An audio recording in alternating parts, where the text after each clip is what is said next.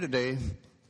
It's a beautiful day. We're going to have a church picnic going on for this afternoon. And this morning, we're privileged to have Steve Prelgovisk with us this morning.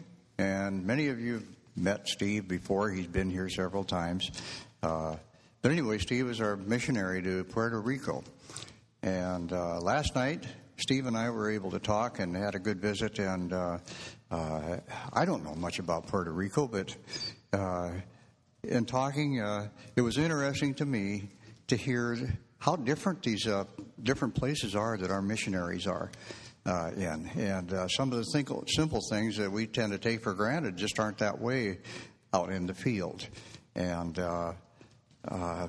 anyway, I got thinking about that, and Pastor Steele has been giving us world missions information, like we've been to Scotland now, and we've been to the Czech Republic, and the purpose there was to make us realize there's more going on in the world than just right here in Everson.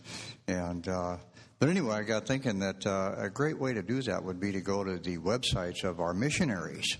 And you can find those addresses, internet addresses, on these little cards. We've got them on our prayer ministry table. Steve also has a table set up out in the foyer out there with on Puerto Rico that you should really check out and take a look at. But anyway, that would be a great way to expand on Pastor Steele's effort on world missions. And but anyway, with all that said, this morning it would be my pleasure and my privilege to give you guys Steve Prelgovisk.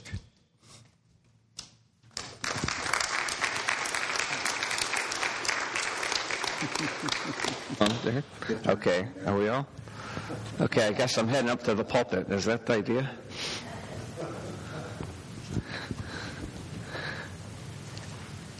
Wow. And Pastor, is that a clock back there? Okay. All right. It's kind of dangerous to have a missionary speak because we're used to, in Latin America, you know, I preached a sermon once, and before I knew Spanish, I preached an entire message, and then the translator said, "Is that it?" You know, some of these people walked like an hour to get here today. And they don't want any 40-minute message, you know. And so he started at the beginning and re-preached my message and added things. You know, so he wanted them to get their times with. So anyway, my name is Steve Prelgovisk. I've been here before a number of times, but you know, some of you are new. You haven't seen me. Some of you older, that you've grown up in the church, maybe haven't seen us before. And so I'd like to reintroduce myself. My name is Prelgovisk. That's was Lithuanian, but you know, I'm not going to go into the genealogy, but I'll help you say it. Can you say Prel like the shampoo? Prel. And go like a missionary goes? And like I say a visk broom, like visk, you know? Can you say Prelgovisk? Yeah, Prelgovisk. If you can't remember that little missionary from the island far, far away. And so I tell people, God sent me to a small island. It's 35 miles by 113. Wow. You know? But there's half the population of Washington State on that island. So he made me small so I could fit in to that small island, that dense population. Well, I like to a lot of missionaries, they show they still call them slides or PowerPoints, you know. Even PowerPoint, they call them slides. But they show the PowerPoint and then they have a message. I kind of like to do it a little different. I like to start with the verse, an illustration, show my give a missionary update, and then end with some verses. So this will be kind of like in the middle. If we could turn in our Bibles, if you'd be so kind, to turn to the book of Psalms. You'll find that about in the middle of your Bible. The book of Psalms, chapter 19. Now, this is an illustration I've given before, and some of you that know us will remember it. But I'm doing this as a reintroduction of ourselves to a new group that might be among you. So Psalms 19, verse 1. The heavens, where's that? The heavens right? Above, right? Or the sky. The heavens declare the glory of God, and the firmament, or the sky, showeth his handiwork. Day unto day uttereth speech, and night unto night showeth knowledge. That means by looking up, you can learn something, right? Looking up, you can learn something. God speaks to us. And what's up there in this night sky? What's up there in the night sky that can teach you something? What's up there? You ever look up? Everybody walk around looking at your feet. You're looking for loose change on the ground. I don't know. But if you ever look up at night, what might you see? Stars, right? Now, are the stars close or are they far away? So the more we study them, we find out the farther and farther they are away. So how long is the arm of God to put those stars up there? The more we learn about the stars, we realize how bigger our God is than we had ever imagined. You know, so we can learn a lot about that.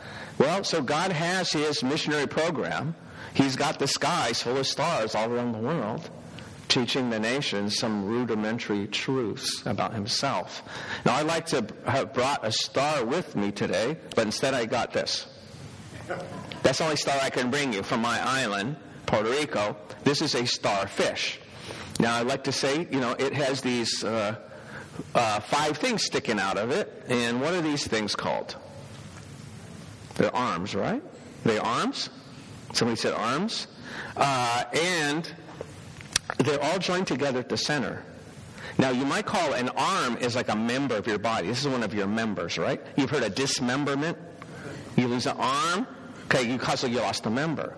Well, this has five members, and they're all joined together in the center, and they all work together to support the unit. All right? Does that sound like anything? Do you know anything that has members that need to work together to support the group? You heard of a unit like that? It's called the church, isn't it? So there's something interesting about the starfish. If it loses an arm, what happens to the arm it lost? What happens to the missing arm? It grows a new arm. And they didn't know this for a while, but in Australia they would find starfish, and they chop them up with their knives and throw them back in the water because they're competing with the oysters and clam population. But they found out that the problem kept getting worse and worse. And they found out that they were just reproducing more quickly when they chopped them up, because their arms kept growing back. They weren't killing them. But they found out something interesting. If the piece of the arm they detached was connected to the center, not only would the starfish grow a new arm, but the arm would grow a new starfish. Now, isn't that amazing? Now, what would that be like if it happened to us? You get in a car accident. They put you in the hospital, they put your arm in another bed, and two of you would walk out. Then you have a fight about who's going to go to work and who's going to stay home, and then there'll be four of you, and then, you know, ad infinitum. So, you know, that's just a way to say that you lose a member, God finds a way to replace give the body the member it needs so it can function well and flourish and prosper in the future. But what happens to the members that are taken away? We're a member of a church. You know, we're a member. I came up here to go to seminary, but I joined a church. I met my wife in that church. I was determined that if I was going to marry somebody, I wanted it to be from the same tribe. And what I meant by that was the same Christian family of like faith and practice, and preferably from my own church. And so I find a young lady in the church I was assistant pastor, and thrilled to have married her. I definitely married up. You know, it was a great experience. But she and I, we left that church, and the church lost us. But you know what? We were that member that was separated. And that's painful when you're away from your friends. And we used to play Uno at 2 in the morning with some friends, you know, and games like that. And then you're on the mission field, and you barely speak the English, the language there, and nobody wants you over to their house if you can't talk to them. Socially, it's hard to make friends when it's hard work for them to understand your bad Spanish when you're first started. And so that first term was pretty rough on us. But you know what? We prospered, and the Lord, through the missing member that was planted in the Caribbean Sea, New bodies have come from that, new churches. And so while the churches here have been replacing members that are lost, we're the member that was cast into another ocean, replacing churches and starting churches. So that's kind of an illustration I like to give about what a missionary is and what a missionary does. Now, if we'll have, I see they have the that's really nice how you have the setup, Pastor. I can see people complain about seeing the missionary's head. Now you're going to see me squint like that, so that'll be a big improvement. Okay, Puerto Rico, you've seen it up there. It's strategic, right? We're going to see what that's about. It's way out there, 1,000 miles out in the Caribbean. It's over 2.5 hours from Florida, by JetBlue or the other airlines. So it's out there. But in a way, it's closer to the U.S. than you might think. We're part of the U.S. economy. A part of the we use the U.S. money out there. There, Puerto Rico is in the back of one of the quarters. There is an independence party in Puerto Rico. They want some people want the island to become its own nation. But there's a statehood party also. So there's vying political currents on our island. We're not a state, and we're not our own country. We're somewhere in between. So there's always this, they call it status issues. People want it that defined. So they recently had a vote. You see that blue bar up there? That's the statehood party, and they got over 97% of the vote recently. It hasn't been always true, and here's why. Since the time of Eleanor Roosevelt, when Puerto Rico began receiving financial aid and programs, they have a government that eventually accumulated $72 billion in debt. It's kind of like they can't borrow any more money, and so they're in really, really tight straits right now. So the Puerto Ricans are saying, what we've been doing for so long, the chickens finally have come home to roost, and we just can't keep running the island the same way. So they're trying to make a change. But despite the poor economy, and despite the political winds that blow in different directions, the people remain. There's the people in the country going about their lives, business owners, small business owners going about their business in the cities, families going out and just getting together with friends to have fun together. People in the streets, a capital. People out there, and they don't need more politics. What they need is what you have right here is the saving message of our Lord Jesus Christ. For God so loved the world, do you know that verse? That he gave his only begotten son, right? And Puerto Rico is part of that world that God loved, that he gave his son for. And they need to hear about that. Well, I went up to Puerto Rico. I did not go alone. I took my lovely wife, Tina, formerly Dorsey of Tacoma, Washington. And we had 4 daughters and raised them on the mission field. Last year, we became empty nesters. Our 4th daughter graduated and got married. So those are 4 daughters. Bethany first, then Rachel, and then Sarah, and then Kristen. Okay, next slide. Click. This is my invisible clicker. Bethany, she married a seminary student, and now he and her husband are serving in St. Croix, U.S. Virgin Islands, 90 miles away. So they're in the ministry. They adopted a gypsy orphan from Bulgaria, and they went out to Bulgaria last year and picked him up. And on the way there, they found out she was pregnant to get him. And so now last year they went from 0 kids to 2. So that was quite a year for us that we were involved in that process. Our 2nd daughter, Rachel, she married a young man named Max, also a seminary student, and Abe's brother. So our 2 daughters married 2 brothers. And 1 marriage ceremony, and I got to do the wedding. And so it saved a lot of money on the reception, and so doing 2 in 1. So we do try, Pastor, to be economical with the support. So, Rachel had 3 daughters, 2 sons. This is Rachel Wednesday. And this is, I put a new slide in there. I forgot to activate it. Anyway, Rachel, little Ruthie came Friday. So now we have 6 grandkids from Rachel. So we don't get to see them as often as we like. And there's Tina visiting the grandkids in Pensacola. And sometimes they come and visit us. And so that's Grandpa, me, and doing babysitting duty. Well, our next daughter, Sarah, graduated with a degree in art from Pensacola, and she was hired by them to work in the Abeka Book Company illustrating textbooks for children. Her twin, Kristen, is the one that just got married this last July. I had the privilege of walking her down the aisle. She married this Puerto Rican gentleman, Danny Becerra. He is the son of a pastor that I work with and teaches at the Bible college I teach at also. So we know each other well. He's getting his master's degree from Pensacola Christian College right now in graphic arts. Well, Sarah is not married yet, but she's engaged to the gentleman on the far right, who is a student of mine.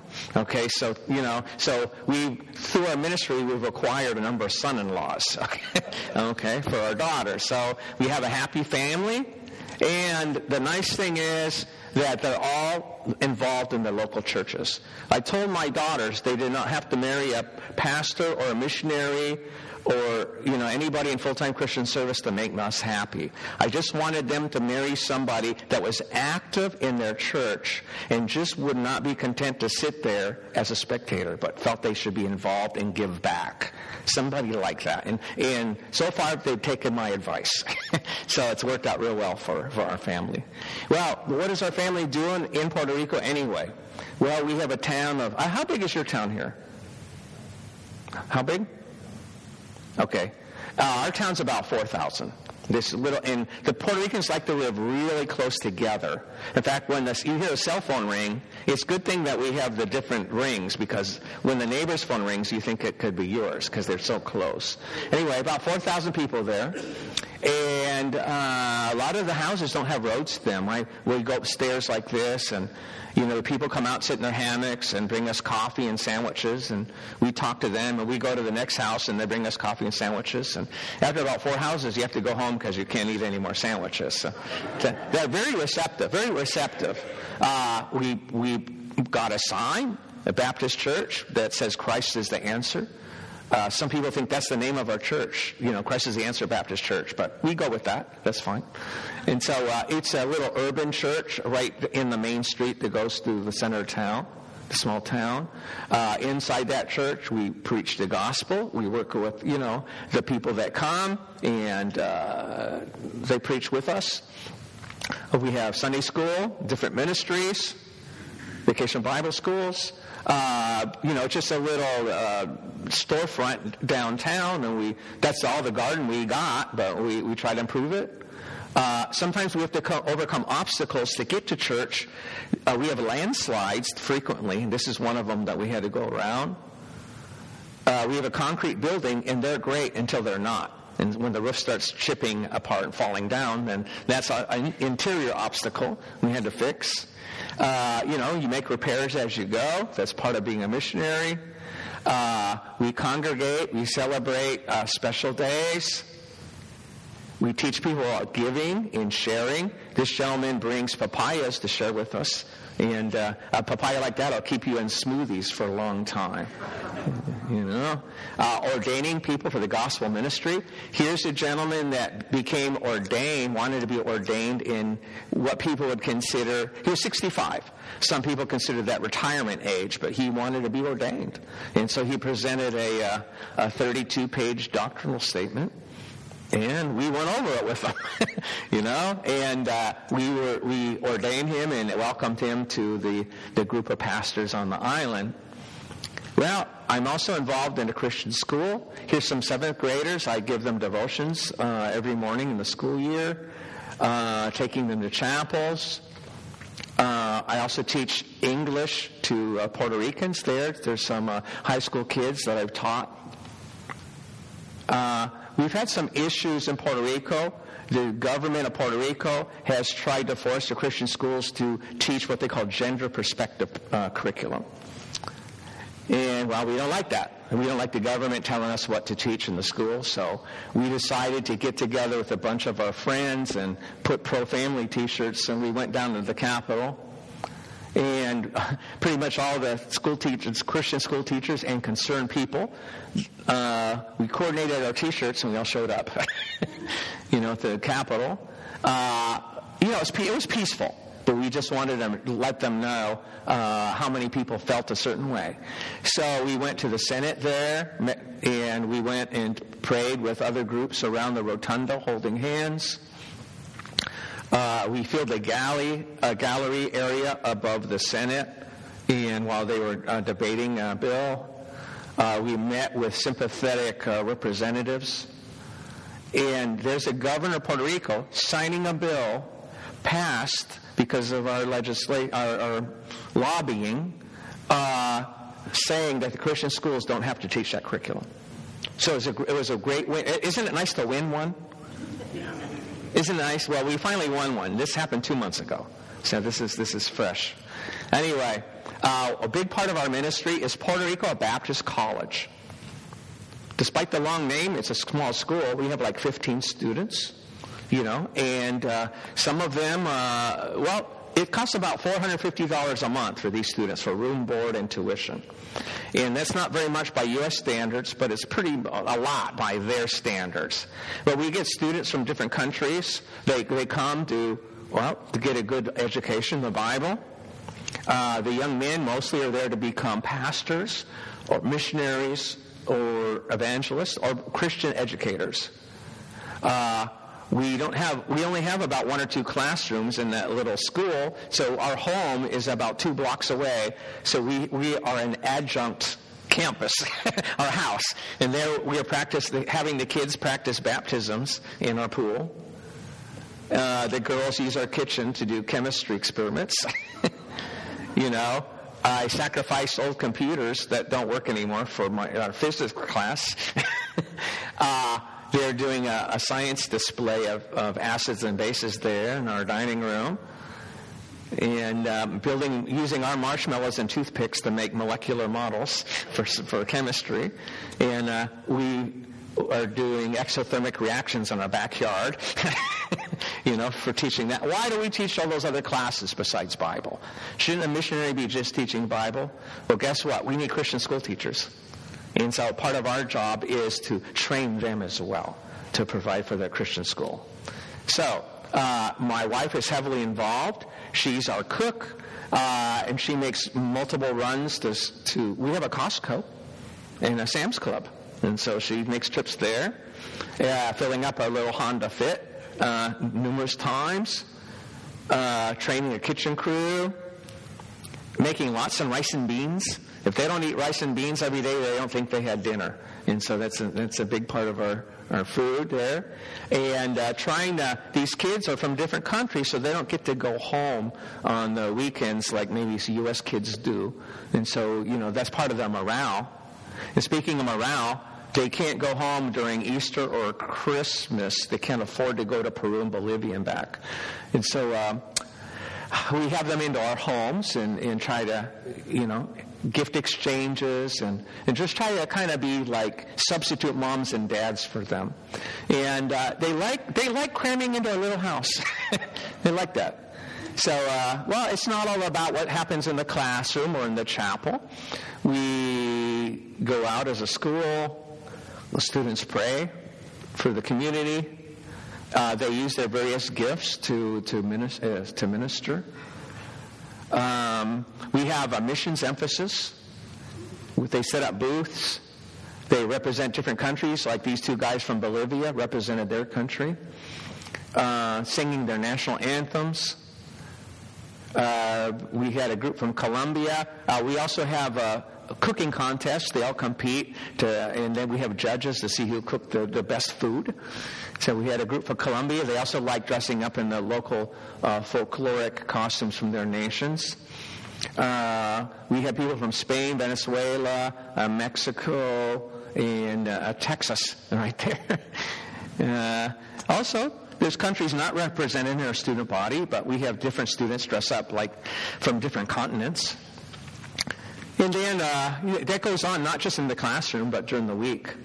And so then we award prizes for who did the best job. So that's how promote missions consciousness. This last year we had Peru.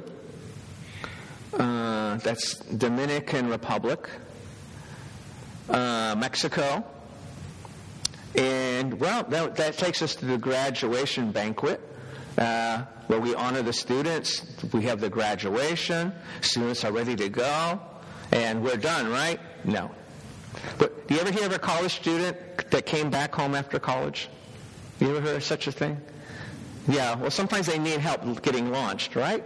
And so since our daughters have gone to college, we have some empty rooms. And this young lady, she was at the graduation banquet, graduated. Well, she stayed with us for a number of years. She was from the Dominican Republic. She couldn't go home. And so she's in Puerto Rico now. Now she has her own apartment. The girl on the right, she's from San Salvador to California, and then she came to us to study. And she went back. Her mom was having cancer in California. She left. This guy from Bolivia stayed with us for like a year. He saved up money, and when she came back, they got married, and then they both moved out. So anyway, that was a fun story. These two girls lived with us for 3 years. They're from the Dominican Republic also. And so they graduated. They became school teachers at a Christian school, and eventually were able to get their own apartment. So they become, when teenagers or college kids live with you like that, they become part of the family. You know, and so we were happy to use our home. And the word got out, and this pastor had these two kids, and he asked if his two kids could live with us while they were going to college. And so we housed them. The girl left. She got married, but her brother stayed with us. He's been with us for 5 years now, and he's watching the house for us while we're gone. He's a great guy, great guy. His cousin came to live with us this summer, but he's leaving at the end of the summer, I hope. Well, he's a nice guy. I'll just put it that way. But, you know. So anyway, this young man, he was going to get married after graduation, but he needed a place to stay for 2 months. So he's actually preaching for me in my church while I'm gone. He's from the Dominican Republic also. So, did they ever get launched? Yeah. The gentleman on the right, he's from the island of St. Lucia. And he's teaching, he's assistant pastor of a church 40 minutes up higher in the mountains from where I am. The gentleman on the left is from central Mexico. He came out to study with us. He was one of the people that stayed in our home. He met this young lady. He moved out, and they got married, started their family. And after he was my assistant pastor for 2 years, he went to the east part of the island, and that's his church. He's doing a great job. His sister came to our college, and her husband. They graduated. He built a church, literally, in Tijuana, Mexico. You've heard of Tijuana? He built a church there. He preached there, preaches there. And they have a nice little congregation that they've started recently. So this couple came from Colombia, and they went to their nation to start a deaf ministry. So that's their little deaf church they started. More recently, this young lady, she came from Peru to study in Puerto Rico with us. She taught our twins, helped teach our twin girls Spanish when they were in high school. She met this guy that came from Colombia, and she married him, and they went to his nation of Colombia. He preaches, teaches, baptizes, and that's his church in Bogota, the capital of Colombia. So, all this to say is that little island in red has proven to be lived up to its strategic promise.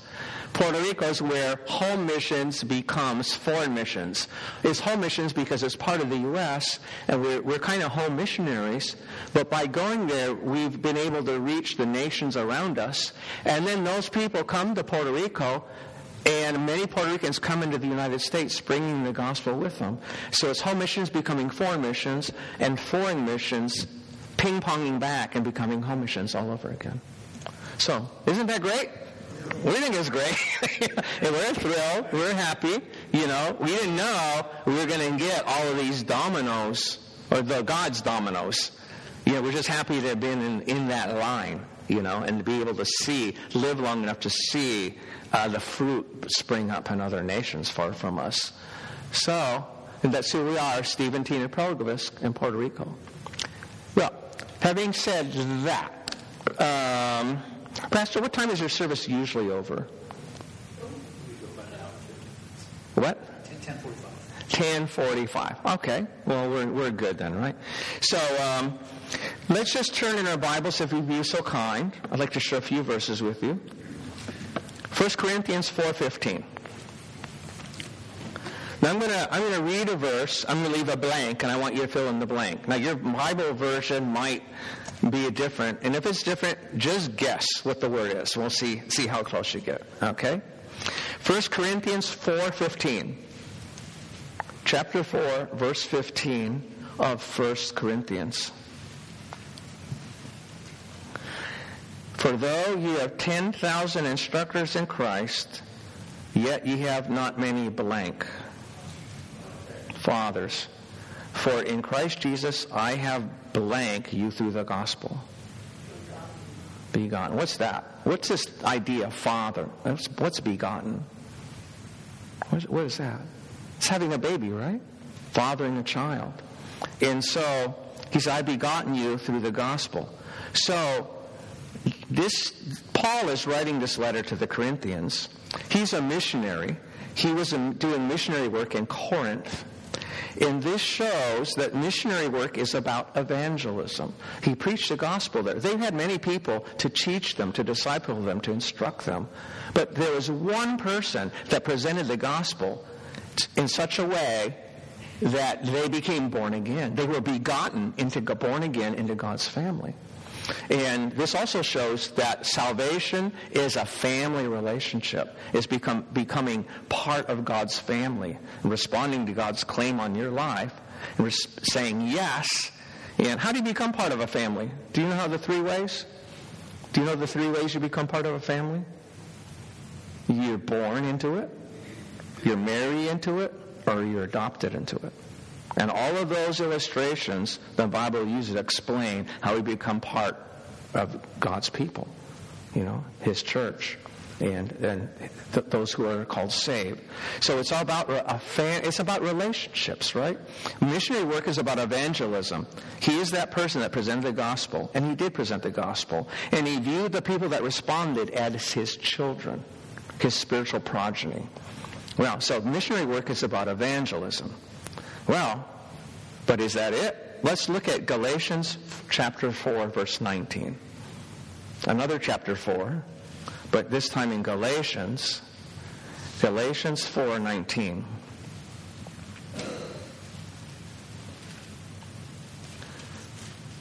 And Paul says, My little children... I have a lady talk to me one time. I was talking to her little son and little daughter. I was having a conversation with them at dinner.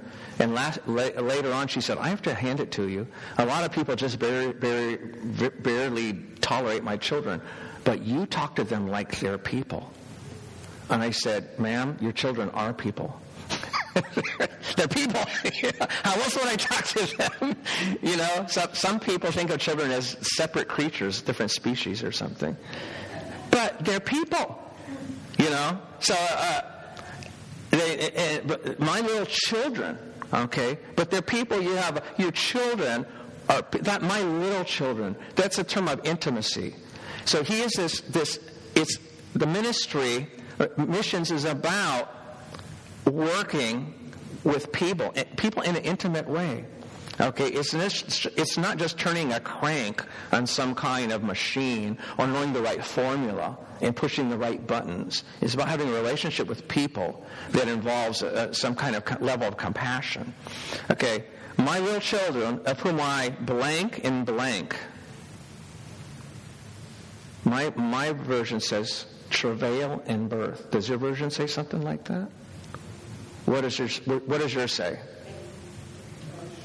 Whatever it is, it's not a happy time. There's pain involved.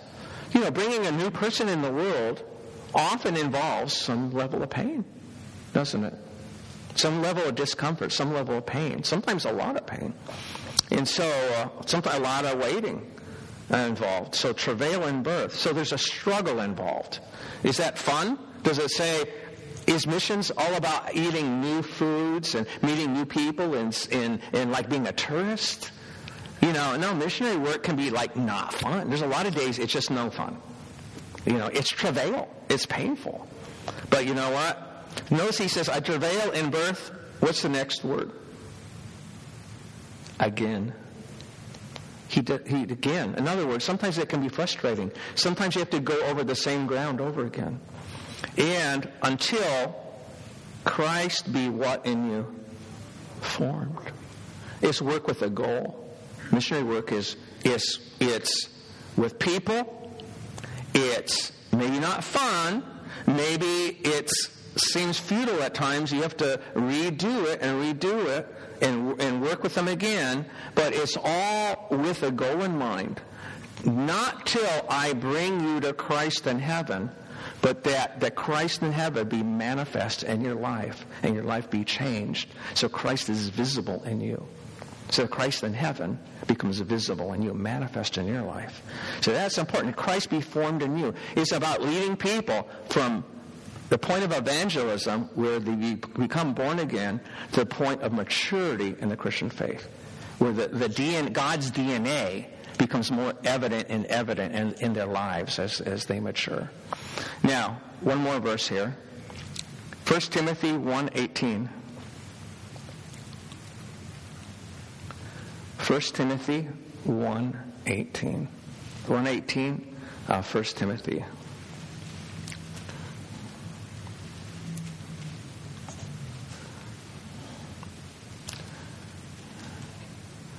This charge I commit unto thee, blank, Timothy, son. Timothy was saved. He was the result of evangelism, not Paul's. His grandmother was saved, his mother was saved, and Timothy was saved. Some personal in-house evangelism of the mother, probably. So, but he was nurtured in the faith. He was discipled in the faith. He was there. Paul met him. He had a great name. He was recommended to Paul when Paul was in the area. So he was already ready to be involved in ministry. So he had already passed through these first two steps. But Paul viewed him as a son because they had that special relationship. They served together. He was born again. He experienced evangelism in a positive way. He experienced discipleship in a positive way. He showed results. And now he began serving in the church, serving with the missionary. And they become companions in the Lord's work. And it came to the point where Paul viewed him as his own son. His own son. That's about relationships too. And that's part of what a missionary does. You bring somebody to the Lord, you disciple them, and you train them and work with them to do what? It says, this blank, I blank unto thee. This charge, this work, this responsibility, I'm putting into your hands. I'm committing this to you. And why? Because I'm leaving this world. In 2 Timothy, we find Paul his day is short. Any moment, the Roman centurion or Roman guard will come and execute him, leading him 6 miles or so out in the Ostian Way and have him kneel down, and he's going to be beheaded. He doesn't know when that's going to happen, but it could be any minute. And he's leaving this ministry. Who's going to carry this on when I'm gone? And he's looking to Timothy to make that happen. And Timothy responded to that. We find in the end of the book of Hebrews that it talks about our beloved brother Timothy that's in jail, apparently for the ministry, and so he continues Paul's work later. So that's what missionary work is about. Evangelism, discipleship, training. It's about people. It's about hardships. It's about work. It's about no fun. Then it's about joy. And it's about having Christ formed in those people in such a way that not just for their own personal pleasure experience, but so that they can carry on the work of the ministry to the next generation. And I'm just going to end with a quick look at Psalms 127. If you could go with us there. Psalms 127. We began in Psalms, and we're going to end in Psalms. 127. Many people really love this psalm. This is a really wonderful psalm. It's got precious verses. One is short, and that's always good, right?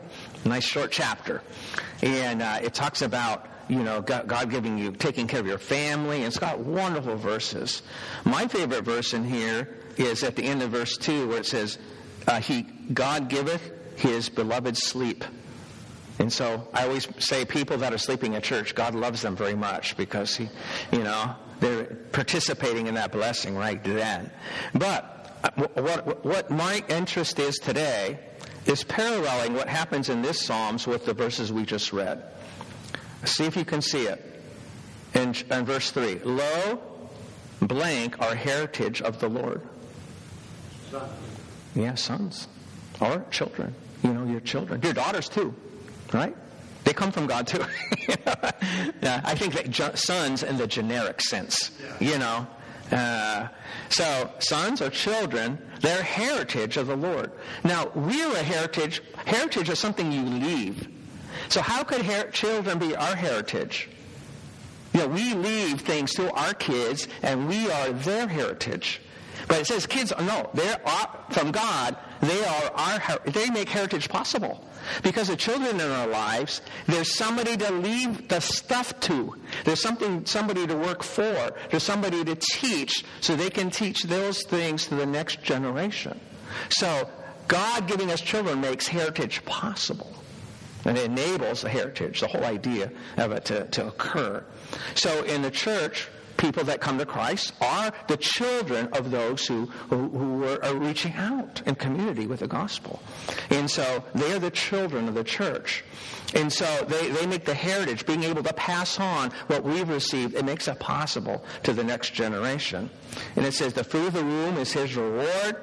And I like verse 4, as arrows are in the hand of a mighty man, so are children of youth.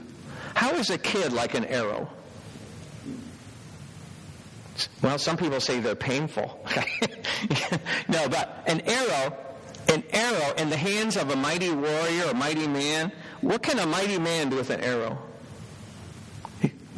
Why does that say a wimpy guy? An arrow would still be an arrow if it was in the hand of a wimpy guy. But it says in the hand of a warrior, a mighty man. That means that you get the picture of him really drawing that string back, right? A strong guy. And he lets that arrow go. The arrow can go faster than the shooter. It can go higher than the shooter. It can go farther. It can go where he can't go, and it can do what he can't do. Isn't that what children are? They're going into the future. Maybe you won't be here for 50 years, but your kids could be. You see what I'm saying? They can go where you can't go, a land called the future. They can go ahead where you can't be. And they can do things that you can't do. But you're the one that launched them. You're the one that gave them the power and helped make that possible. So we can see that there's a relationship between parent and child. Those who are doing the launching and those who are launched. Okay? And it says, happy is the man that hath his quiver full of them.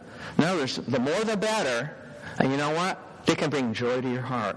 Children that are successfully launched and new believers that are successfully discipled, and so that they can go forward and with the same gospel message and the same and helping the body. Someday you'll leave the church, but maybe your children will be here, keep helping the church move forward in the community. So all of that can make you happy and joyful that heritage that we've received from the Lord can be passed on in that spiritual way to the next generation. And they shall not be ashamed, but they shall speak with the enemies in the gate. Well, someday mom is going to be too weak to defend the home, and dad might be too weak to defend the family. But, you know, a strong son and capable, equipped daughter, and they can step in and help mom and dad defend themselves, protect themselves when they're not able. And you can imagine in the church, when we leave, who's going to protect this church from insidious influences of Satan and the attacks of the demonic attacks? And attacks on the world, the flesh, and the devil. Who's going to protect our church? Well, when we're not there, who's going to safeguard our children? Our children, our equipped children that have Christ formed in them. And how does that happen? It all happens through evangelism, discipleship, passing on to the next generation what we receive from the Lord. And we won't be ashamed. We'll be happy, full of joy. Isn't that great? Amen. And that's what the mission is about.